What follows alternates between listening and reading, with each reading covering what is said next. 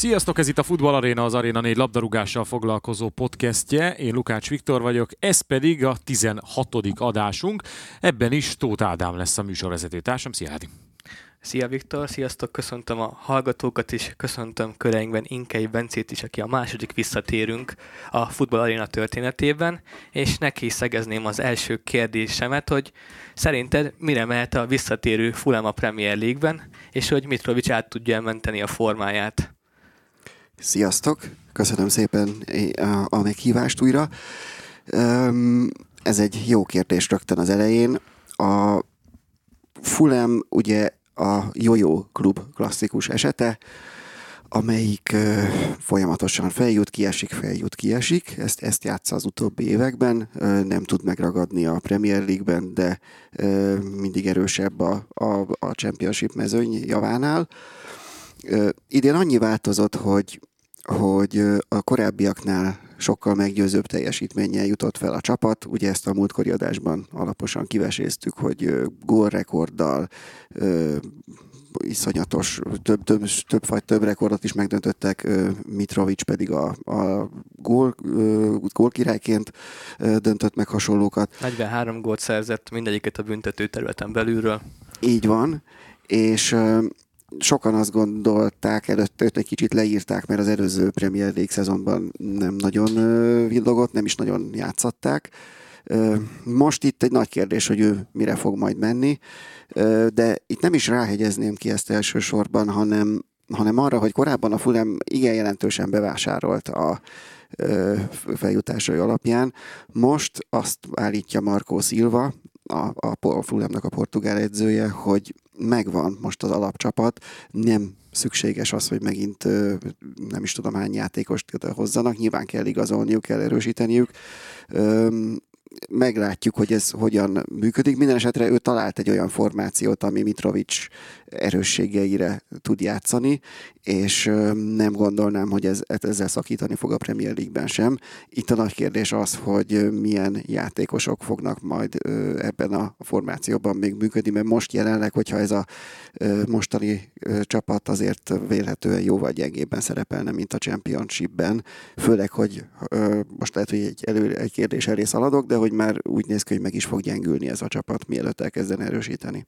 Pontosan ez lett volna a következő kérdésem, egyébként az azért tisztázzuk, nyilván a Fulhammel kapcsolatban a Championshipről beszélünk, meg majd utána mindjárt a rájátszásban részvevő csapatokról, de azért érdemes a már feljutott együtteseket kivesézni egy kicsit. Valóban, ahogy Bence is utalt erre, Fabio Carvalho az, aki el fog menni a csapattól, aki tizenkilenc esztendősen meghatározó játékosa volt, most már múlt időben beszélhetünk a londoni csapatnak, és attól függetlenül, hogy valóban ezt nyilatkozta Marco Silva, hogy megvan az alapcsapat, azért Carvalho egy olyan játékos, akit viszont illik pótolni és kell is pótolni.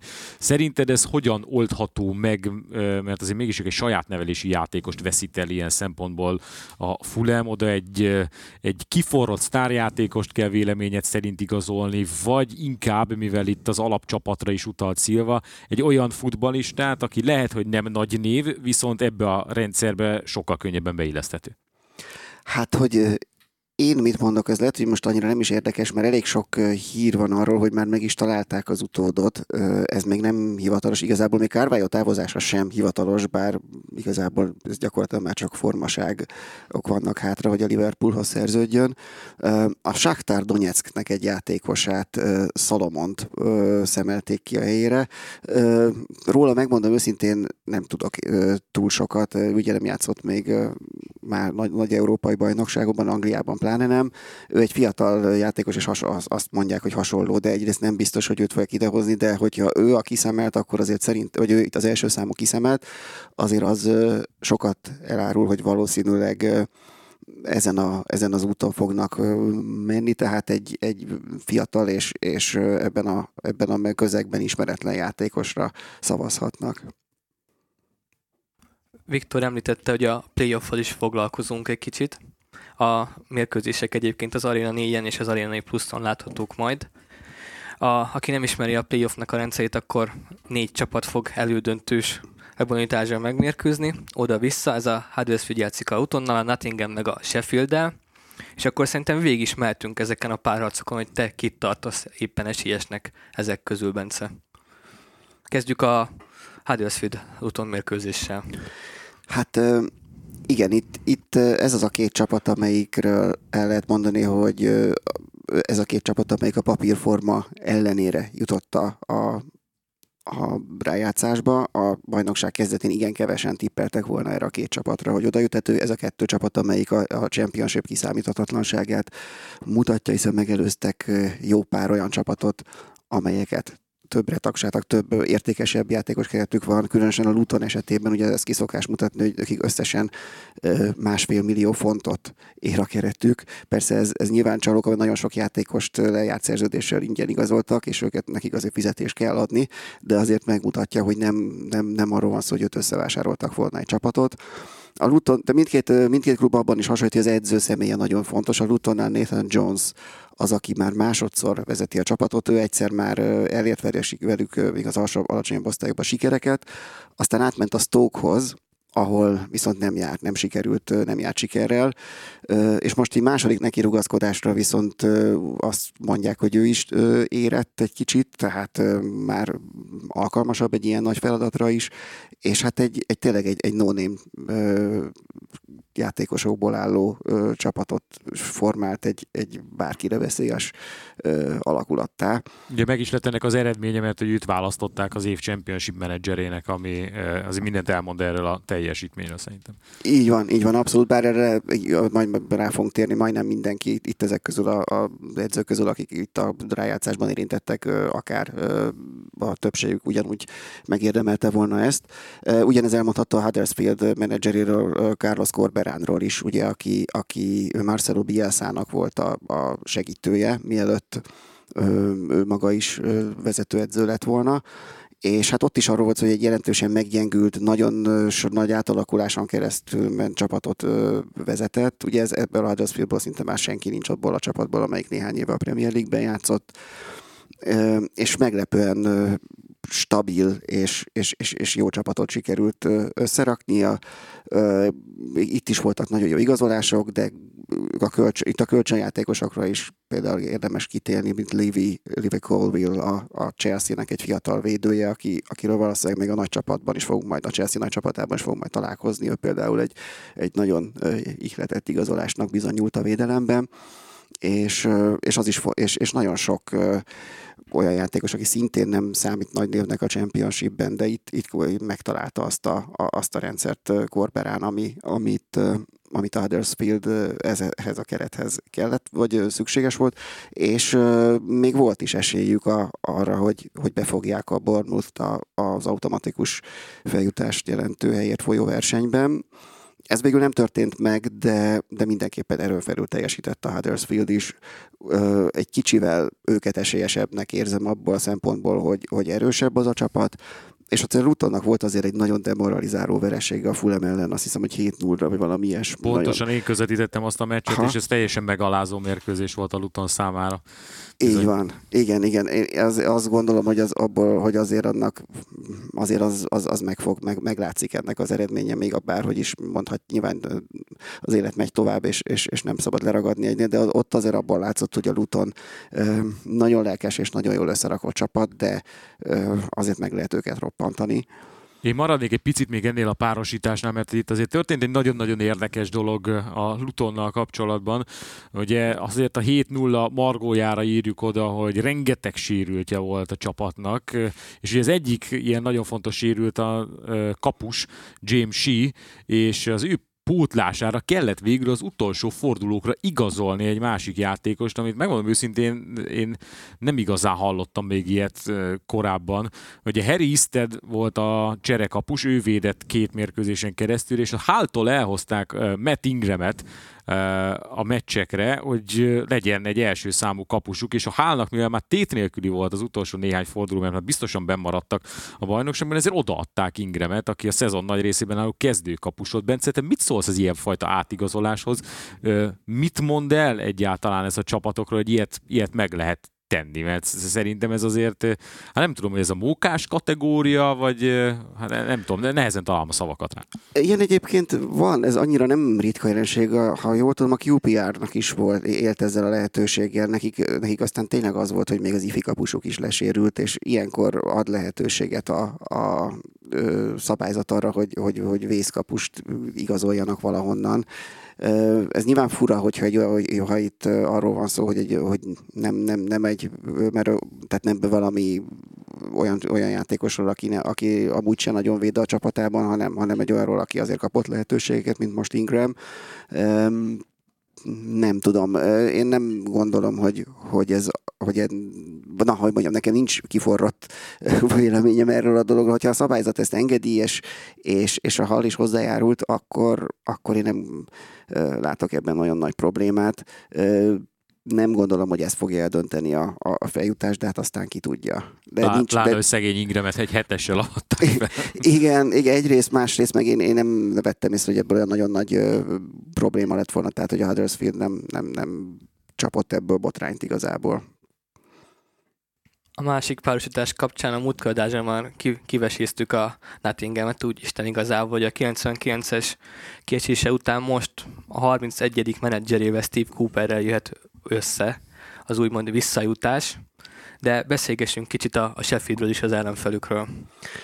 Így van, hát a Sheffield United ugye most uh, frissen esett ki a Premier League-ből, tehát hogyha mondjuk ők uh, jutnának fel a rájátszásból, az, az egy kicsit gyászos képet festene a, a Championship versenyképességéről, tehát ez megint azt bizonyítaná, hogy itt a, a hatalmas előnyben vannak azok, akik, akik most, akik frissen, vagy egy év, egy, az elmúlt egy-két évben estek ki a Premier League-ből. Um, de hát a Sheffield Unitednél mindenképpen ott is, ott is egy edzői teljesítményről érdemes beszélni, Paul Heckingbottoméről. Nyilván az övé nem annyira látványos, mint ahogy például Steve Cooper csinált, vagy az elő, a másik párosításnak az edzői, de ugye a Sheffield United borzasztóan rajtolt, pedig hát Slavisa Jokánovics személyében egy nagyon jó nevű és sikeres edzővel vágtak neki a szezonnak.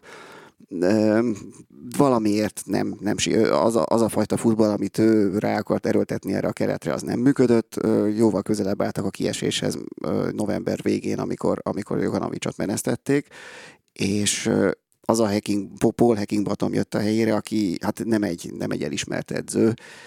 Ugye ő a Leedsnél volt Angliában utoljára állásban, Marcelo Bielsa elődje volt, és hát nem vett rá jó fényt, hogy alatta szenvedtek azok, majd hogy nem ugyanazok a játékosok, akikből aztán Bielsa egy, egy fantasztikusan jó csapatot csinált egy, egy nyár leforgása alatt.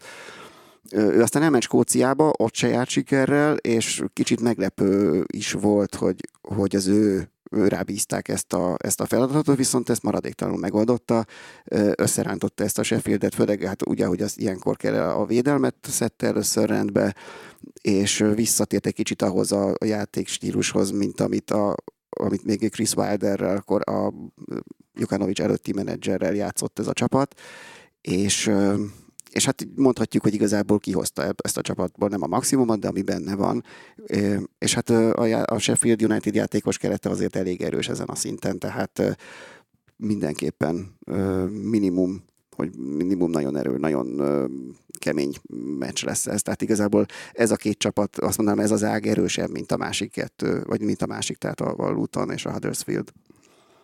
Hiszen a Igen. Ja, bocs, mondja csak. Csak annyi, hogy nem tudom, hogy a Nottinghamről akarunk-e külön beszélni, de hát hogy az, a Nottingham is egy nagyon jó formában, tehát tulajdonképpen ők voltak a legjobb formában ebben az utóbbi hónapokban. Most is azt mondanám, hogy ők vágnak neki a legjobb formában ennek a, ennek a ö, playoffnak. Ö, úgyhogy, úgyhogy mindenképpen jó meccs lesz szerintem ez, ez, ez a párosítás, ez, ez, ez, tart, ez, ez tűnik erő izgalmasabbnak. A másik szintén az lesz, csak ott, hogy mondjam, itt, itt, itt talán még magasabb színvonalú és nem annyira óvatos foci várható. Feldobtál egy labdát azzal kapcsolatban, hogy mit mond el a Championship mezőnyéről az, hogyha a Sheffield Unitednek sikerülne ugye rögtön visszajutni a, a Premier League-be. Ugye, ha végignézzük a csapatokat, akkor azt láthatjuk, hogy a Luton még mióta Premier League-nek hívják a bajnokságot, sosem szerepelt az első osztályban, ugye pont az utolsó olyan évben szerepeltek, amikor még nem Premier League volt, és akkor kiestek, és azóta nem. A Nottingham kilencvenkilencben volt utoljára, és ugye a Huddersfield és a Sheffield az a két csapat, amely rövid időn belül visszajuthat, úgyhogy itt azért ilyen szempontból lehet különbség, van különbség a csapatok között. az mit mond el az erősségről például, hogyha folytatom ezt a gondolatmenetet, hogy azért általában a három feljutó közül kettő kiszokott esni, és nem igazán uh, tud megkapaszkodni csapat a Premier League-ből. Nyilván vannak kivételek, mint ugye a Wolverhampton, vagy, vagy nem is tudom, hogy a Leeds az előző idényben, de most úgy látszik, hogy a Leeds is lehet, hogy ki fog esni, szóval annak azért kivételek, de általában az jön le, hogy, hogy nagyon sok az ilyen liftező csapat, mert egyszerűen nem tudnak megmaradni az élvonalban. Mi lehet szerinted ennek az oka, vagy uh, tényleg van ekkora szakadék a két bajnokság között, annak ellenére is, hogy nagyon megtolják a feljutókat pénzzel, hogyha feljutnak az első osztályba? Hát igen, igen, ez egyértelműen ezt mutatja, és hát az is, az, is ezt, az, a, az a tény is ezt mutatja, hogy, hogy azért ezek a csapatok, ugye látjuk, mint a Fulham, amit tavaly igen gyászosan szerepelt a Premier League-ben, most a, a a Championshipben láthatjuk, hogy nem olyan brutális nagy változtatásokkal gyakorlatilag, nem azt mondom, hogy sétagalopban, de, de igen, meggyőző fölénnyel nyerte ezt a bajnokságot. Tehát van egy nagy vagy különbség, nyilván egy nehéz dolog meg vetni a lábukat, ehhez, ehhez elég komoly és hosszú távú stratégia is kell. Szerintem nagyon érdekes figyelni a Brentfordot, akik most itt az első szezonjukban nagyon jól szerepelnek. Nekik is majd jövőre lesz a második szezonjuk, ugye, ami, ami most a Leedsnél is lehet, hogy végzetes lesz. Az övé, ott igazából az a nagy kérdés, hogy a második szezon túléli a csapat, sokszor nem is az, hogy az elsőt. És a Brentford például egy nagyon tervszerűen, nagyon már-már ilyen gépies mindent a, a technológia és a, a statisztika és a nem tudom minek a, a szolgálatába állított klubvezető, vagy ez a, az a fajta modell vizsgázik az ő a Brentford esetében, és egyelőre úgy tűnik, hogy ez működik. A többi csapatnál nem látható ilyenfajta hosszú távú stratégia, úgyhogy itt igazából szerintem az a lényeges, hogy egy-egy jó szezonra gyakorlatilag majdnem minden feljutó csapat képes lehet, bár mondjuk a, a Norwich példája mutatja, hogy nekik ez, ez, ez se szokott összejönni, de az a kérdés, hogy utána, tehát hogy, hogy mennyire, mennyire vannak felkészülve erre, hogy, hogy ott nem csak megragadnak, hanem, hanem tovább tudnak lépni, és, és, és nem csak arra az egy-egy szerencsés szezonra felhúznak fel mindent. Egy fél mondattal ugye már lett, megválaszoltad ezt a kérdést, én kíváncsi vagyok, hogy nem találsz-e valami hasonlóságot itt a csapatok között? Ugye a Brentfordot felhoztad, nekem még egy kicsit uh, talán a Bournemouth, illetve a Luton példája is hasonló. Nyilván a Luton nincs még abban a fázisban az építkezésnek, mint a Brentford, akik már uh, két harmadik hely után sikerült, hogy feljussanak. Tehát ez élmezőnyben voltak már az előző Championship idényben is, miután feljutottak a Premier League-be. A Lutonról ez még nem mondható el, szóval ott is megindult egy építkezés kétezer-tizenhat között P- körül pénzügyi konzol- konszolidáció, tudatos építkezéssel, hogy nem költenek többet, mint amiük van, és azért felszállóágban van a klub, és a Bournemouthnál is az volt a helyzet, hogy azért egy alacsonyabb osztály, egy korábbi harmadosztályú csapat jutott el szépen lépcsőről lépcsőre egészen a Premier League-ig. Szóval nem, szerinted nincs ezek között, a klubok között bármilyen ilyenfajta hasonlóság az építkezés szempontjából? De biztosan van, és hát nem is nagyon van más választásuk, mint hogy ezt a fajta stratégiát kövesse. Tehát a Luton esetében ugye is mondtam, hogy nagyon kevés pénzt költenek játékosokra, nagyon odafigyelnek a, a vásárlásokra, de igazából ezt, ezt még a lejjebb, lejjebb ligákban is jól látszik, hogy ott, ott is például a, a negyedosztályt most a megnyerő két csapat, a Forest Green Rovers és az Exeter is szinte ugyanazt a stratégiát követi, hogy, hogy lehetőség szerint élvonalbeli vagy másodosztálybeli csapatok akadémiai miáiról elküldött játékosokat hoznak el, olyan a csupa, rendszerint fiatalokat és olyan játékosokat igyekeznek igazolni, akiket aztán viszonylag kis anyagi ráfordítással viszont rá tovább lehet formálni, és megvan bennük persze az a potenciál, amivel, amivel egy, jó, egy jó szakmai munka keretében ki lehet hozni belőlük a maximumot. Ugye a Nottingham is valami ilyesmi modellre állt át most tavaly nyáron. Úgyhogy szerintem ez, ez abszolút ez elengedhetetlen, hogy legyen egy ilyenfajta stratégia, főleg, hogyha az, az illető klub lentről igyekszik. A Bournemouth azért egy kicsit más, ott, ott azért van egy, van egy tulajdonos, aki, aki az elég komoly pénzeket tud, tett bele, és, és sőt, az Aston Villával együtt, akik egyébként lehetnek egy példa arra, hogy visszajutottak, és meg is ragadnak a Premier League-ben, bár ott ugye egy, egy, azért egy, egy, egy olyan klubról van szó, aki, évek, aki évtizedekig szerepelt előtte is az élvonalban, tehát neki csak lehet, hogy csak kitérő volt a Championship, de hogy a Bournemouth egy kicsit más út szerintem, tehát ott ö, azért hoztam itt az Aston Villát, most bocsánat, kicsit elkalandoztam, hogy mind a kettőre, mindkét klubot vádolták azzal, hogy hasonló uh, ilyen üzleti stikliket követtek el, mint amit a, de, mint a Derby, akik ugye most brutális pontlevonást kaptak, és ki is estek ebben az idényben a Championshipből. Uh, a Bournemouth és az Aston Villa ezt megúszta, de hogy ott azért uh, ott egy kicsit más van szerintem a háttérben. Még egy gondolt erejéig, vagy inkább egy játék erejéig visszakanyarodnék itt a Championshipnek a versenyképességére, hogy láthattuk a többi ligákban, hogy úgy néz ki mondjuk a rájátszás a németeknél, hogy a tizenhatodik osztályozós helyen végzett egy csapat az élvonalban, játszik a másodosztálynak a harmadik helyezettjével. És nem tudom, hogy tart ettől a Premier League, hogy mondjuk a különbségek így még jobban kijönnének az élvonalbeli csapat javára, ha egy másodosztálybelivel kellene összemérni az erejét. Gondolok én itt arra, hogy a németeknél ez eléggé körvonalazódott abban, hogy a tizenhárom alkalomból tízszer a magasabb osztályban lévő csapat tudta megtartani a pozícióját, tehát úgymond kivívta a bennmaradásnak a jogát. Nem tudom, hogy eljuthat-e az angol liga arra a szintre, hogy majd fel kell tenni ezt a kérdést, hogy inkább megtartsanak egy tizenhatodik helyzet csapatot, teszem azt a Leeds United-et, mert hogyha ezen analógia mentén mennénk, akkor a Leeds játszana most a Huddersfield-del. Uh-huh. És akkor szerintem egyértelmű, hogy hát ha nem is egyértelmű, de alig, ha nem tudjuk, hogy melyik maradhatna bent az élvonalban. Vagy szerinted ragaszkodnak hagyományokhoz, és megtartják, hogy kötelezően úgymond három csapat lép fel a Championshipből. Hát én azt gondolom, hogy ehhez most nem, nem fognak hozzányúlni mm. egyelőre, tehát én nem, nem is hallottam, hogy ez... Hogy ez hát csak az mi... egyik atlétikánzésen betűrő fel, mint játékos Aha. gondolat, a nézők is talán, hogy jobban tudnának kötni biztos, rá. Hát, hogy mondjam, van, van, lehet érvelni mellette, de... Meg ellene is. Tessék? Meg ellene is nyilván. I- igen. Nem tudom, szerintem ez eléggé...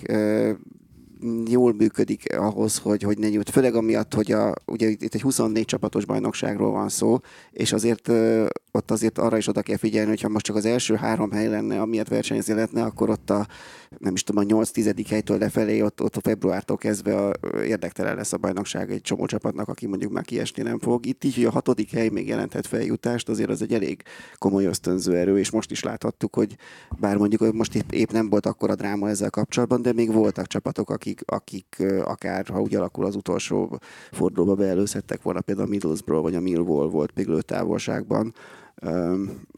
És épp ezért gondolom, hogy, hogy ez egy igen komoly ellenállásba ütközne.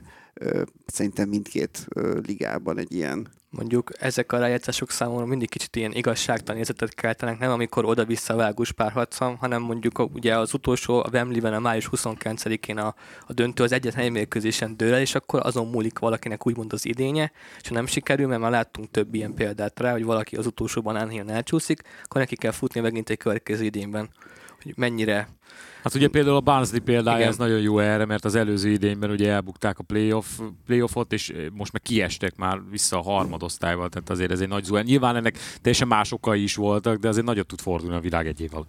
Persze, hát a Barnsley esetében egyébként nagyon egyért, teljesen egy, egyszerű a kérdés, ők el, elvesztették az edzőjüket, aki odáig vitte őket, és, és nem sikerült pótolni, tehát ez, ez benne van. De igen, hát ez persze igazságtalan egyfelől, ugyanakkor meg mégiscsak egy, egy ad egy plusz drámát ezeknek a ligáknak, hiszen ugye, ugyanez a, a rendszer van érvényben a másod, vagy a harmad, meg a negyed osztályban is. Azért az egy óriási dolog, hogy, hogy a Wembleybe mehetnek olyan csapatok igazi tétmeccsre, ami, amire egyébként nem lenne lehetőségük, hiszen azért legritkább esetben jut, jut egy ilyen csapat a, a az ef á Kupa vagy a Liga Kupa döntőjébe. Itt viszont uh, tényleg az van, hogy, hogy érdemes megnézni, hogy még a harmad-negyed osztályban is tele van a Wembley, és, és uh, megtöltik ezek a csapatok a, a, a lelátót. És hát uh, ez egy nyilvánvalóan egy óriási ösztönző erő a szur- és a szurkolóknak is, még hogyha nyilván a, a vesztes csapat különösen kegyetlennek érezheti, de viszont ott van a lehetőség, és ez egy olyan, olyan drámai forgatókönyv, ami, ami nagyban hozzájárul a, a Championshipnek a vonzereihez. Ezért, ezért se gondolom, hogy ehhez hozzányúlnának a közeljövőben. Nem akarok párhuzamot vonni, csak tényleg ez egy ilyen tök jó kis játék a számokon, jó adalék hozzá, majd már szóba került, ugye a Wembley, ha minden igaz, akkor nagyjából ilyen harminchétezer jegyet kapnak majd a csapatok a playoff döntőre, legalábbis erre lehet következtetni a League One és a League Two esetéből is, csak annyi, hogy ugye tegnap volt a labdarúgó Magyar Kupa döntője, és több mint harmincezer szurkoló volt a Puskáson, és nem is tudom, negyven vagy ötven év után volt ennyi ember a Magyar Kupa Kupa döntőjében, és ott meg egy másodosztályú rájátszáson is. harmincnyolcezer pontosan. Hát a csapatonként van ennyi. Nyilván, tehát ez csak na, nem, nem hasonlítjuk össze a kettőt, csak azért ez egy érdekes információ morzsa. Na és én még arra akarok rátérni, mert hogy van itt egy csapat, amiről csak szőrmentén beszéltünk eddig. Ugye Fulhamet gyorsan lezongoráztuk az elején, de azért, mert a legutóbbi adásban viszonylag sokat beszéltünk róluk. Viszont itt a Bournemouth, amely projekt azért révbe ért, méghozzá azért, mert sikerült végre elhozni nyáron Parkert, és az ő személye garantálta azt, hogy bizonyos játékosok maradtak a csapatnál, annak ellenére, hogy már nagyon sokan belengedték a távozásukat. Sőt, ugye például Billing volt ugye az a futballista, aki már szóban megállapodott a Norwich-al előtt, hogy megy a Premier League-be, aztán végül Parker győzte meg arról, hogy maradjon, és igaza lett, úgyhogy nagyon úgy néz, hogy ez a projekt ez beérett, legalábbis egy feljutásra mindenféleképpen. Te hogy látod a Bournemouth szezonját, Bence?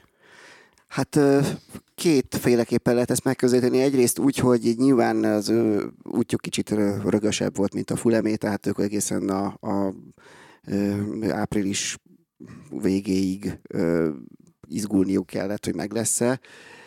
A, végül ugye a, a Nottingham Foresttel játszottak egy nagyon feszült, nagyon szoros, nagyon izgalmas meccset, amin, amin eldőlt, ö, egy nulla sikerült nyerniük. Ö, ahhoz képest, hogy a, hogy a Bournemouth ö, még tő, az egész szezont ö, nézve több pénzt is költött, mint a Fulham a, a csapatára ebben az idényben. Mondhatjuk, hogy ez, ez, ez kevésbé volt sikeres, de a másik része viszont az a dolognak, hogy, hogy Scott Parker, akit elég sokan bíráltak a Fulhamnél, amikor elment, hogy túlságosan védekező és, és unalmas focit játszatott velük, és bezzeg most, ahogy elme, egyből, egyből szárnyakat kaptak a, a fiúk, és ő azért Azért ez egy, egyrészt egy nagy dolog az, hogy most már második csapatát viszi fel a Premier League-be, úgyhogy még, még negyven éves, vagy alig több mint negyven éves menedzserről beszélünk. Másrészt egy, nagyon, egy olyan csapatot rakott össze, ami szerintem egy bizonyos fokig jobban is fel van készülve a Premier League-re, mint a Fulham.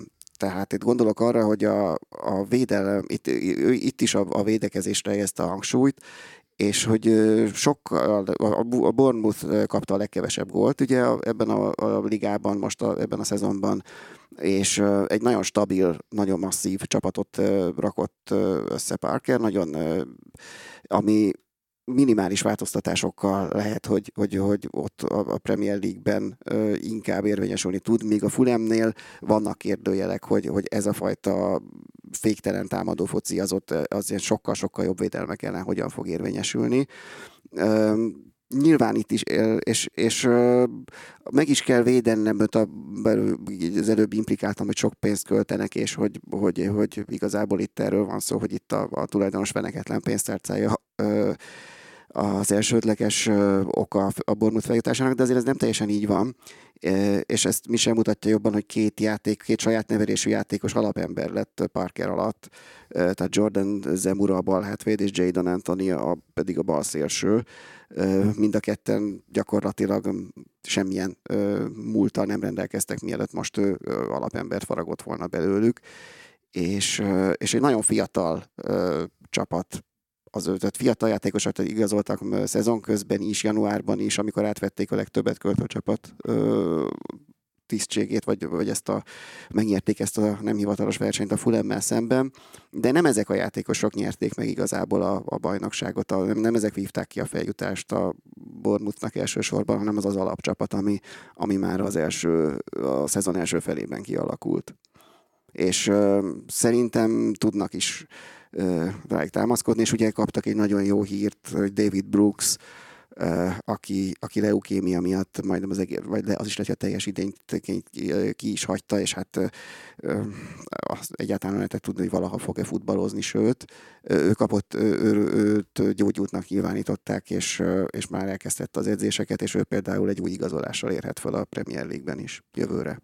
Bár Mitrovic gyakorlatilag mindenkit a háttérbe szorított ebben a szezonban, és a csatárokról nem igazán esett szó Mitrovicson kívül, de azért én azt gondolom, hogy nem mehetünk el szó mellett, szó nélkül Solanke kiváló teljesítménye mellett, hiszen huszonkilenc góllal zárta ezt az idényt, ötven éve nem lőtt ennyi gólt Bournemouth játékos egy bajnoki idényben, és mindig csak huszonnégy esztendő Solanke, úgyhogy az ő megtartása is egyébként nagy fegyverténynek bizonyult az előző nyáron, ugye ezt is hozták fel, adnak ellenére, hogy igen, utaltál rá, hogy még így sokat költött a Bournemouth, de hogy állítólag a vezetőség meg örült annak, hogy nem kellett még többet, mert hogy Parker azt mondta, nagyjából ezzel a csapattal tud dolgozni, és Solankét is kifejezetten jól használta. Szóval mit gondolsz az ő teljesítményéről? Ugye Mitrovic egyszer már befürdött a Premier League-ben, Solankénak is volt már Premier League múltja, ugye Chelsea nevelés, ő hogyan teljesíthet akár az első osztályban? Hát neki, igen, neki nagyon sok bizonyítani valója van, hiszen ugye, ugye aztán a Chelsea-ből a Liverpoolhoz szerződött, most egy utólag egy nem volt egy túl jó döntés, egy, egy fiatal játékosként, aki, akinek arra lett volna szüksége, hogy, hogy minél többet játszhasson, nagyon kevés lehetőséget kapott, és nem is nem tudott élni azokkal sem. Tehát, és utána, amikor a Bournemouth elhozta, még ott sem, ott, ott is csak a, a, már az idény legvégén, az első idény a legvégén kezdett, öm, kezdte mutatni, hogy vajon miért is hozhatták őt el, és a Championshipben aztán magához tért, és onnantól már az előző, a tavalyi idényben is nagyon ö, eredményes volt, most pedig még inkább. Ö, úgyhogy neki nagyon sok bizonyítani valója van majd, nem annyi, mint Mitrovicsnak a Premier League-ben. Ö, mondjuk mellette szól, hogy ő fiatalabb, ö, Solanke, és, ö, és nagyon akar. Tehát ő, az, hogy ő két ilyen nagy csapatban is játszhatott, ő azért talán mondhatjuk, hogy jobban ö, ismeri a, a Premier League-nek ezt a, a Premier League-nek ezt, ezt a fajta hangulatát. Tehát nem, nem csak ilyen kiesés ellen küzdő csapatokban ö, vitézkedett, hanem, hanem egy hanem másik oldalról is láthatta.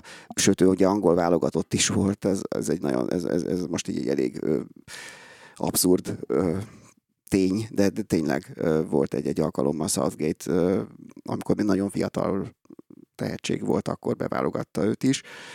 Ö, úgyhogy szerintem neki ez egy nagyon fontos uh, szezon lesz, nagyon akar majd bizonyítani, és, uh, és hát uh, én úgy látom, hogy neki megvan ennek, a, megvan minden adottsága, hogy ez sikerül, inkább maximum ilyen pszichikai uh, gátak lehetnek, mint ami volt is szerintem neki a, a Premier League-ben, amikor, lát, amikor tényleg a gólvonalról se tudott gólt lúgni, amíg a Liverpool, Liverpoolos korszakában, ezt, ezt kell neki leküzdenie. Korábban említetted, hogy számodra a Nottingham Sheffield lesz a kicsit várósabb párharc, a nagyobb nevű ütközet, de nem muszod meg, hogy tippelj nekünk egy feljutót, és egy kiesőt is a Premier League-ből, miért éppen a Leeds fog kiesni? Hát én nagyon szeretném, hogy ne a Leeds legyen a kieső.